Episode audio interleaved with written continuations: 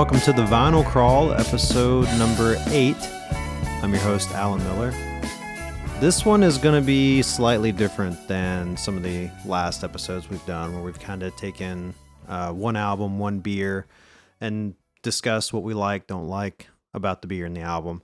This one's going to be more of like a, uh commentary. I'm going to be doing it solo, um, and it's going to be a commentary over an album that I really like, which I hope to do these from time to time just to kind of um, display an album that maybe not a lot of my listeners have heard before, and and maybe you'll hear something you enjoy on it, and might become one of your favorite albums too. So, uh, the first episode I'm going to do like this is for uh, an album by a band called Slug, which is really just uh, Ian Black. It's kind of his his project that he titles Slug. Um, and the album is called Ripe. It came out in 2015. It made my top three albums of the year, I believe. Um, I, I listened to it quite a bit and really enjoyed it. Uh, it's kind of like a, um, it's really hard to define, but it's very funky. It's got a lot of prog elements to it. Um, it has some characteristics of his past projects with um, another Sunderland UK band called Field Music. Uh, but but really, it's it's just kind of an odd um, and very uh, different album than what we normally hear, um, you know, every day on the radio or on um, even on like satellite radio and whatnot. I, I don't really hear much coming out right now that sounds a lot like this. So it immediately caught my attention when I first heard it. So that's why I kind of want to take an episode and just talk about it and let you hear it. So what I'm going to do is I'm going to drop the needle on it and I'm going to let it play and I'm just going to kind of give some commentary over it while it plays through. It's not a very long album, you know, it's 30 minutes and some change, so um, it's a real easy listen in one sitting. So uh, let me get the record queued up and we'll get going. So the way you can listen along with me while I'm doing commentary over it is um, Ripe is available on most digital formats, I believe. So the one that I've listened to it on before is Spotify. So if you want, um, while you're listening to the podcast, pull it up in Spotify and go ahead and hit play right now.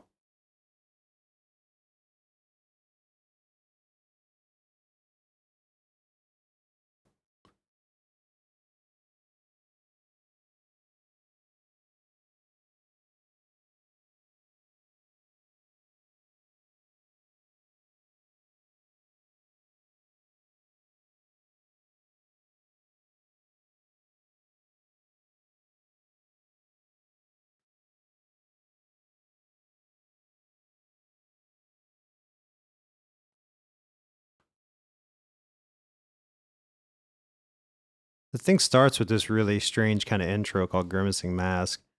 It's kind of evocative of what a lot of the prog bands used to do that I always thought's really cool. Genesis would do this from time to time, and I think you know Pink Floyd were kind of known for that. Um, but I just really dig it. It's it's a nice way to start an album.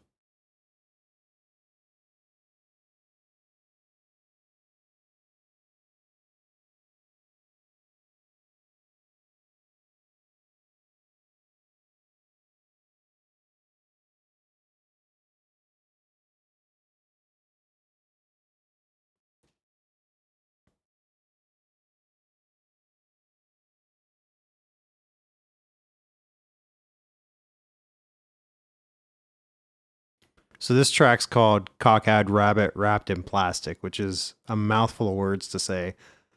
And I'm not even sure exactly what that means. I think the wrapped in plastic might be a nod to Twin Peaks, but that's just a guess. I have no idea what he's even talking about here.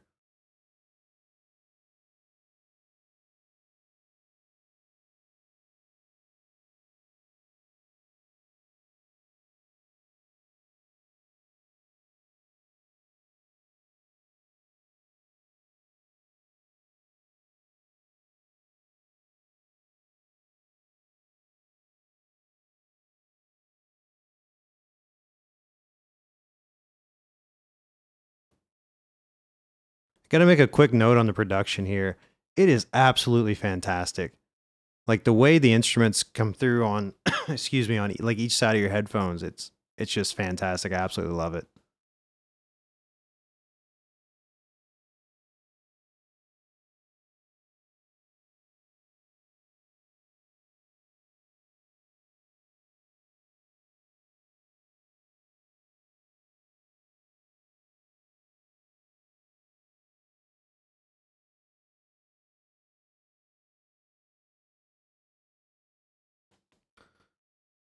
I actually interviewed Ian last year for uh, Modern Vinyl for the website, and I had to ask him about that guitar sound because it's the weirdest thing. It's like a, if you're into guitars or playing music at all, it's kind of like an octave sound that's really distorted and kind of, and it kind of farts out a little bit and breaks up. It's just really unique.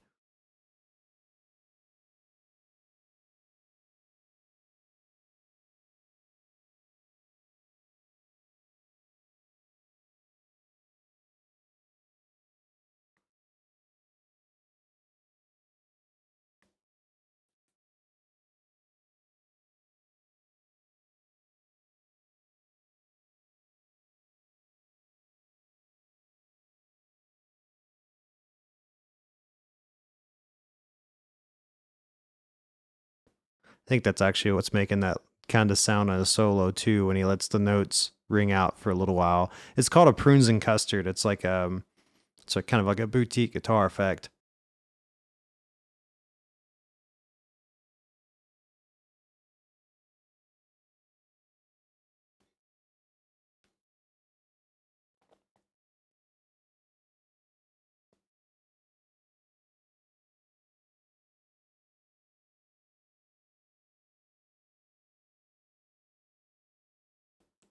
Now we're into the third track, Sha La La.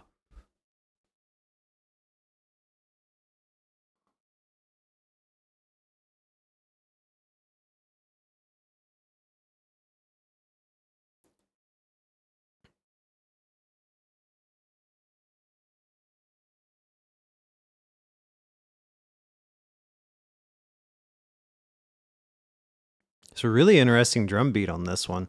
It's kind of like um, it's a little bit like bossa nova maybe or something. You know, kind of like on on Break On Through with the Doors, but it just works really well with kind of the the muted surf guitar thing. It's really interesting.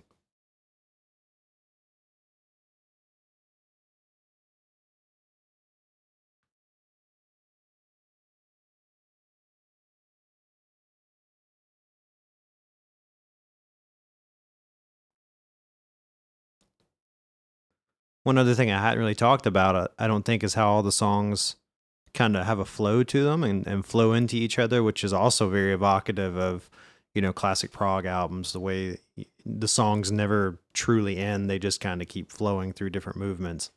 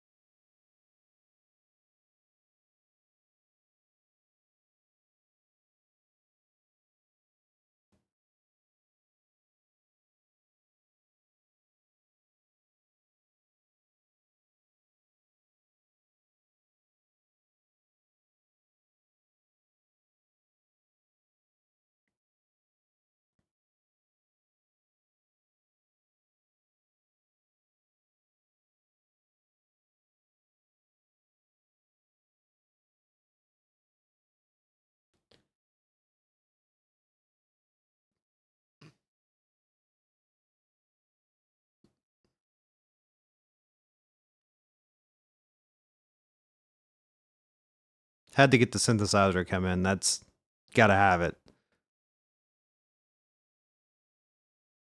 And that thing absolutely destroys me right there, where the time kind of slows just a little. Ah, it's so good.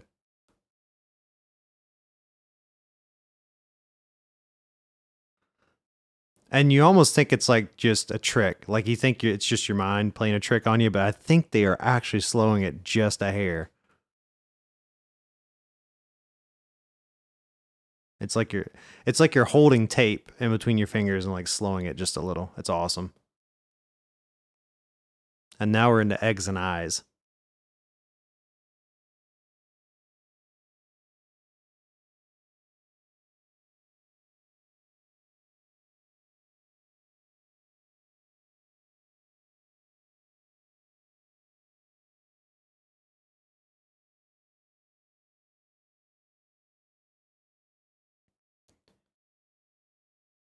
it's a really neat kind of call and response thing they did with that with the falsetto against the you know the normal normal vocal part.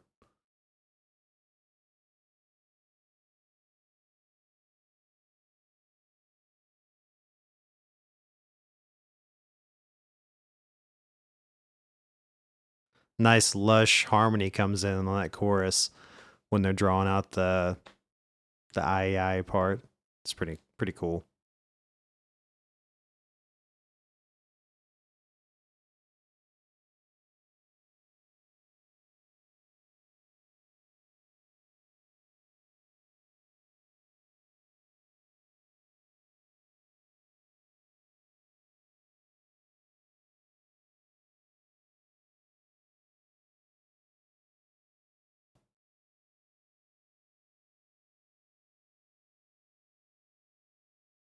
So yeah, I remember the first time I listened to the album all the way through. By the time I got to this track and probably around this part, I was thinking like, my God, is he not going to have a misstep somewhere? Because everything up to here is absolutely perfect, and it was kind of just blowing my mind that like it was it was flowing so well, and I didn't hear any kind of stuff that I didn't think was absolutely awesome so far.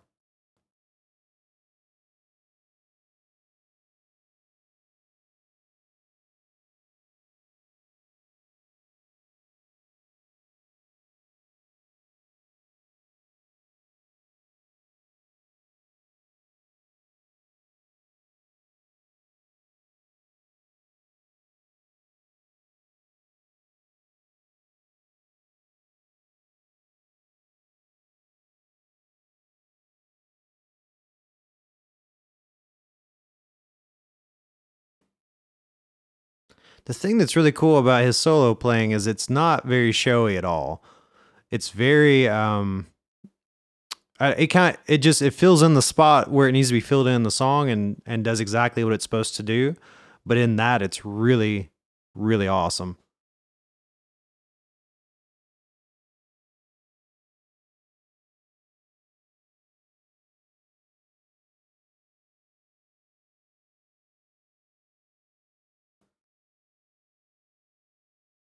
It's like they're shaking the living shit out of that tambourine in the background too.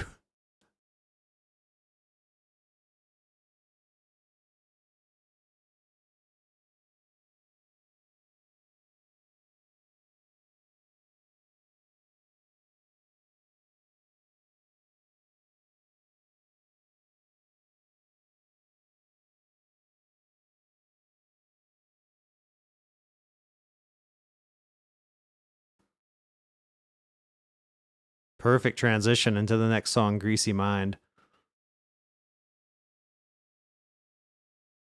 This is probably one of the like more straight up just funk rock tracks on the album. I mean, the whole thing's funky, but this one really gets in the pocket.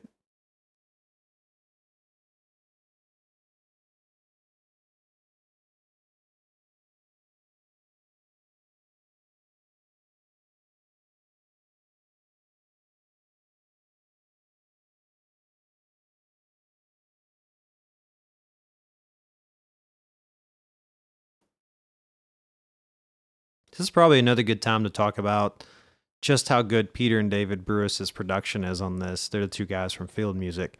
Um, God damn, it's good.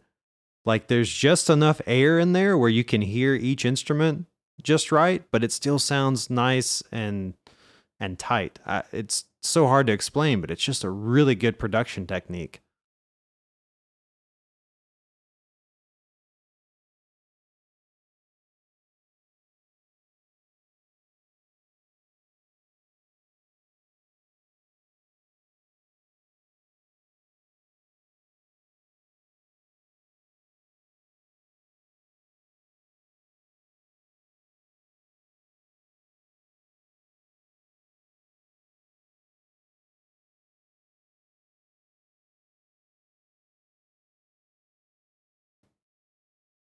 That's probably my favorite solo on the whole the whole album.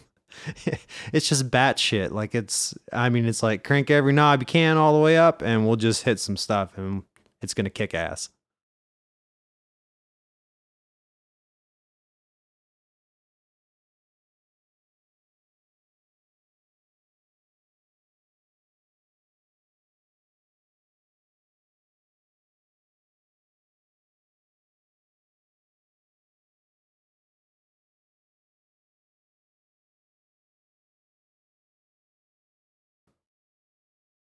You know, listen to the album like this and talking about it. It kind of it makes me sad that I don't feel like we really do this much anymore with albums. You know, we don't, you know, throw a CD or a record on and just sit around and talk about it, which is I don't know. It's strange and it's kind of kind of sad that we don't still do that. Once again, we have a cymbal swell into the next track, which is Shake Your Loose Teeth. This whole album just moves. It's got such good movement to it. Everything just keeps keeps moving along like a well-oiled machine.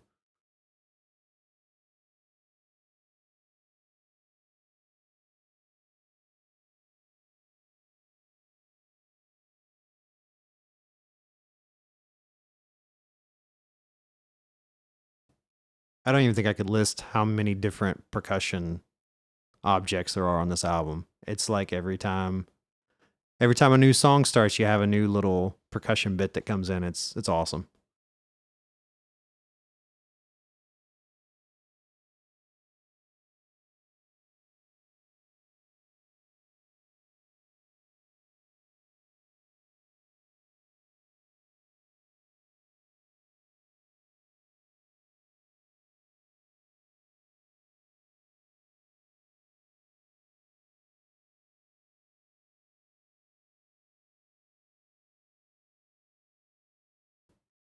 Should also note again, like even up to this point, the first time I listened to the album, I was like, man, there has not been a single track that I didn't like. I still love it all.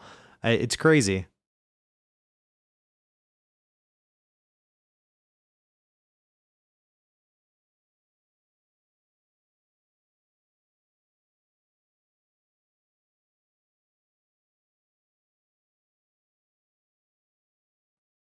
You know, we're coming up on Record Store Day 2016 pretty soon. Um, it's it's it's mid March when I'm recording this right now, so I've got a lot of Record Store Day memories around this album because it came out. Uh, I believe it came out in April of 2015, and it was a few days before Record Store Day. Um, and I, I, I was working at the shop with Matt, helping him out at his record store. Um, I'll put in a little plug for him, Mellow Matt's Music and More in Bowling Green, Kentucky. And we were stocking up everything for Record Store Day and he had just got this album shipped in from the UK because I'd pre-ordered it, and we spun it the night we were doing all the record store day stocking. It was it was a really good album for stocking records, just for the simple fact that it's pretty upbeat and it's fairly danceable, and you know everybody was having a good time listening to it. It was that's a really good memory.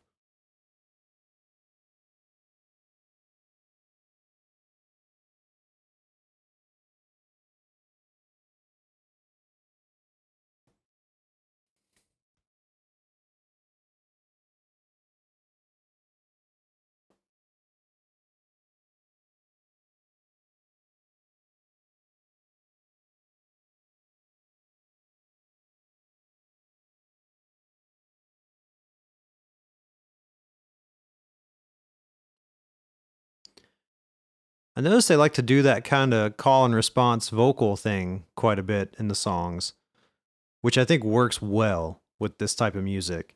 Um, it gives it, you know, some theatrical flair.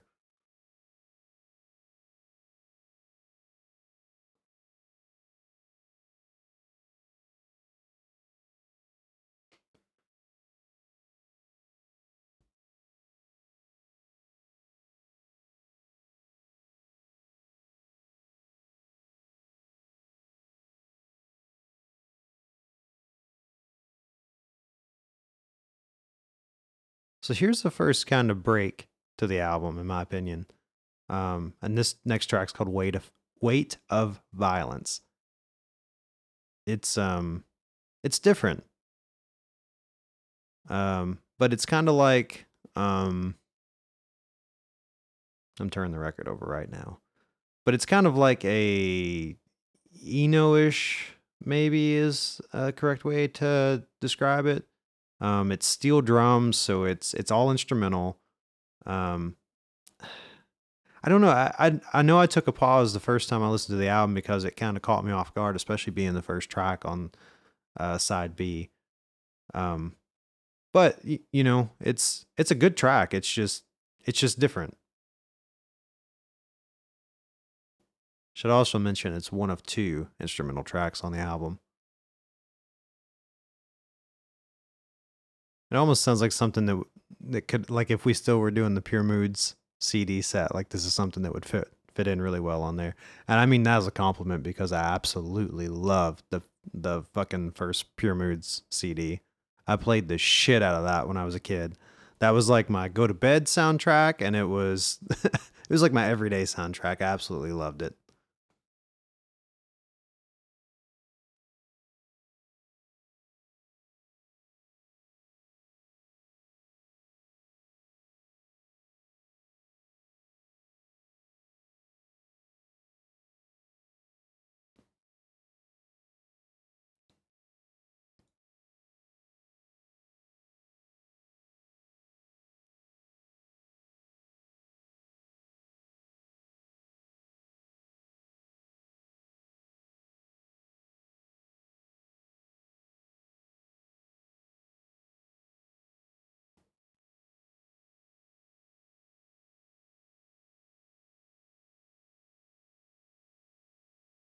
Kind of really nice bass hits on the steel drums too.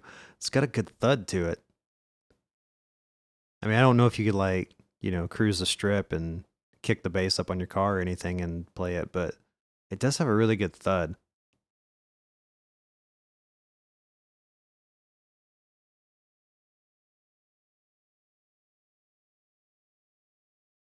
And here's one of the really, in my opinion, highlights of the album. This is Running to Get Past Your Heart.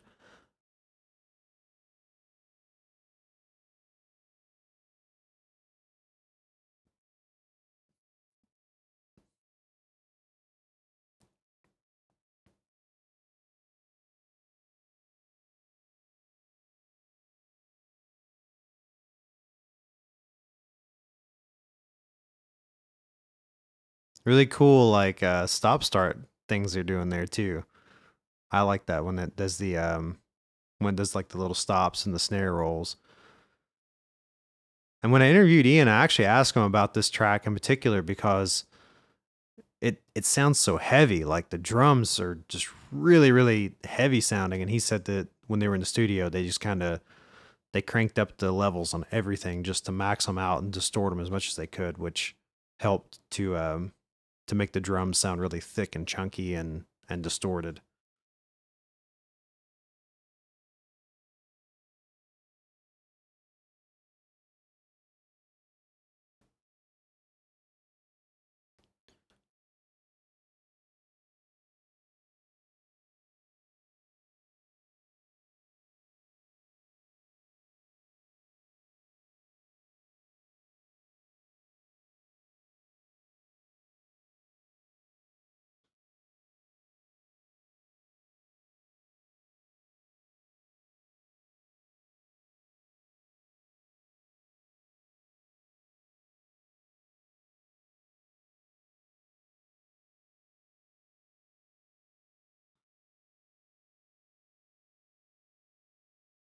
And then we get a kazoo solo, which is pretty rad. Like, when's the last time you heard a kazoo solo on a track?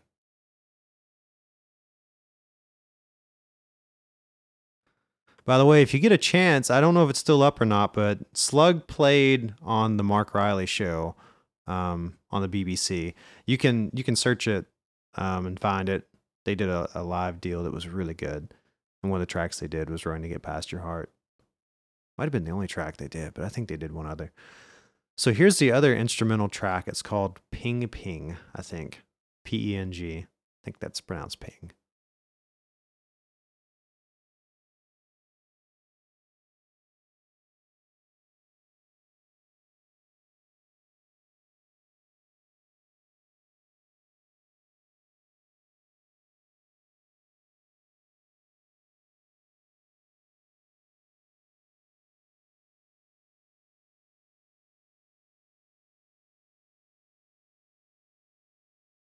This whole piano sequence here is very evocative of Italian horror. And it's it's done really well. And then it kind of morphs into more of um what I feel like is uh, more like Richard Wright from Pink Floyd, his style of piano playing, Al- almost to the point of like um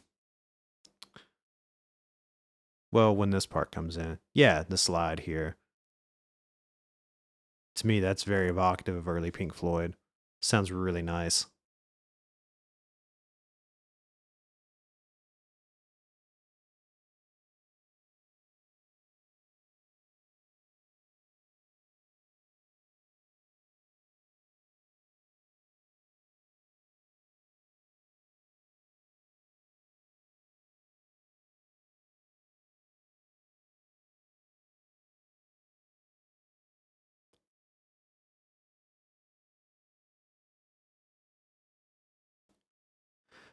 If I had to choose between the two instrumental tracks, I definitely enjoy this one better. Um, it just has a lot more movement and emotion to it, I think, than maybe than Weight of Violence.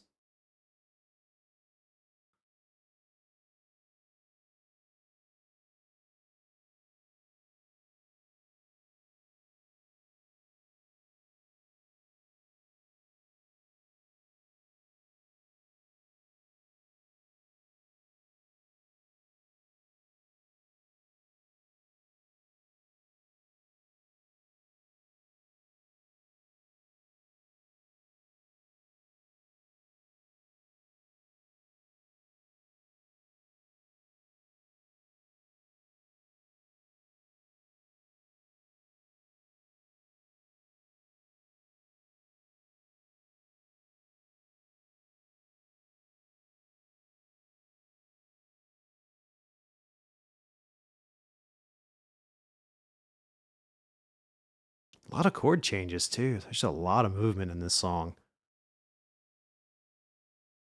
Eh, I, I want to say this song might be his proggiest track on the whole album. Yeah, I'll go ahead and say that. So now we're getting into the two last songs, which to me are kind of, in my eyes, kind of companion pieces. The first one here is called Kill Your Darlings, and the, the one after is called At Least Show That You Care the thing that I hear in both of these two is they're a little more menacing than the rest of the album. Like they have a little more edge to them.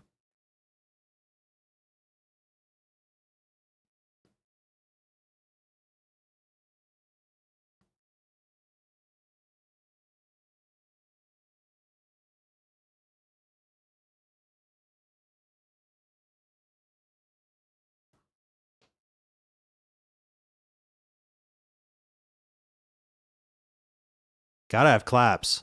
The claps fit. It's perfect.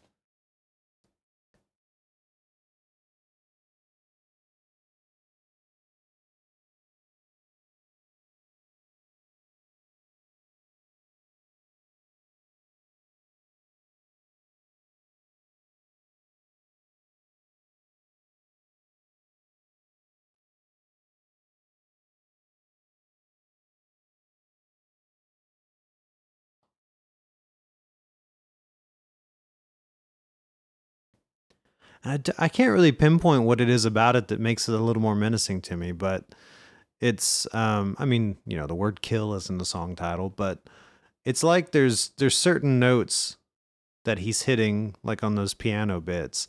Every now and then one of those notes would just be a little um a little menacing.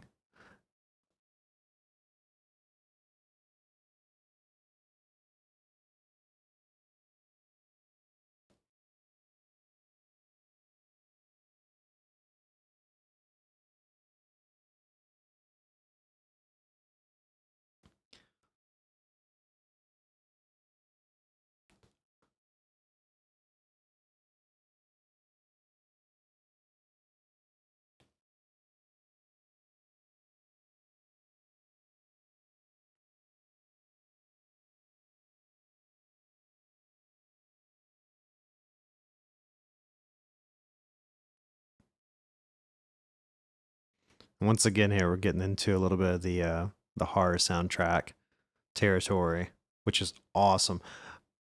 I wish to God more musicians would dive into that sort of thing because there's a wealth of music that could be found and used as inspiration from uh, people like Fabio Frizzi and other Italian, um, you know, horror composers. Lots of good stuff there.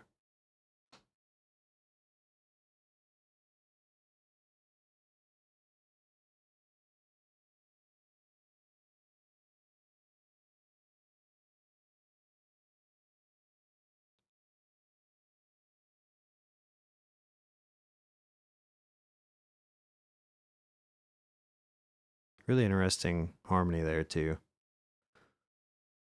So now we're getting to the the last track, which you know I read a Pitchfork review of this album not too long ago, and they compared it to Ghost Town, and maybe maybe I can get that, but I don't know. This has a little bit of the of the ska feel, but at the same time, it, it's like it's it's slightly more unhinged than that sort of thing. It has, like I said earlier, it has that edge to it.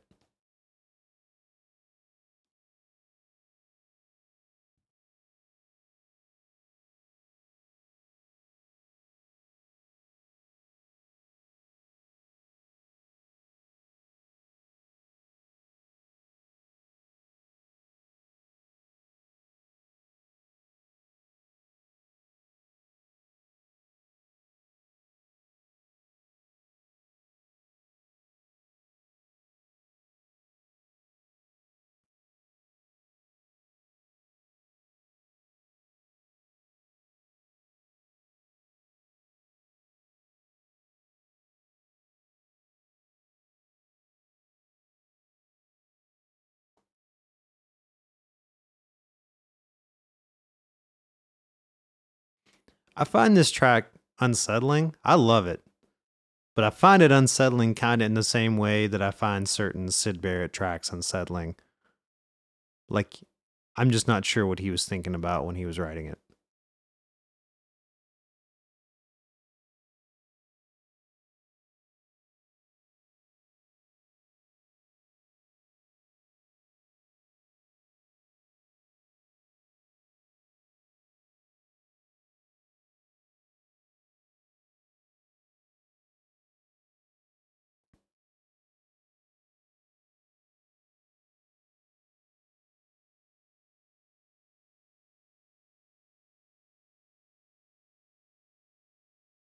A lot of musical shifts going on in this track.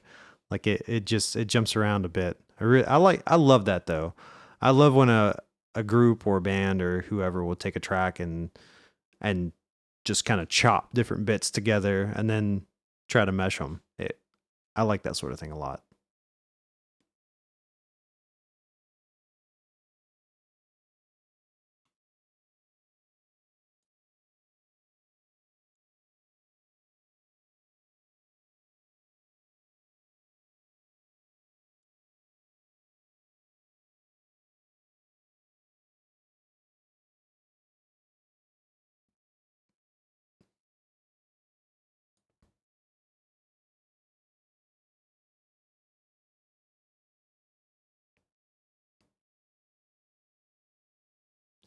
And that's it for the album, ending it with a nice cymbal crash there. So, yeah, it's, you know, I've listened to it all the way through probably 15 times now, I'd say. And I've listened to individual tracks, um, you know, at different times, just one at a time. But I really enjoy this album as a full experience. And I'm, you know, I'm pretty sure it's meant to be taken in that way. And I, I think it, it works perfect. There, each side kind of has its own feel to it. Side A, in my opinion, is definitely a much more upbeat side than side B, but they both have really awesome kind of ebbs and flows to them. So if you enjoyed it, um, I would highly suggest buying the uh, the album on white vinyl.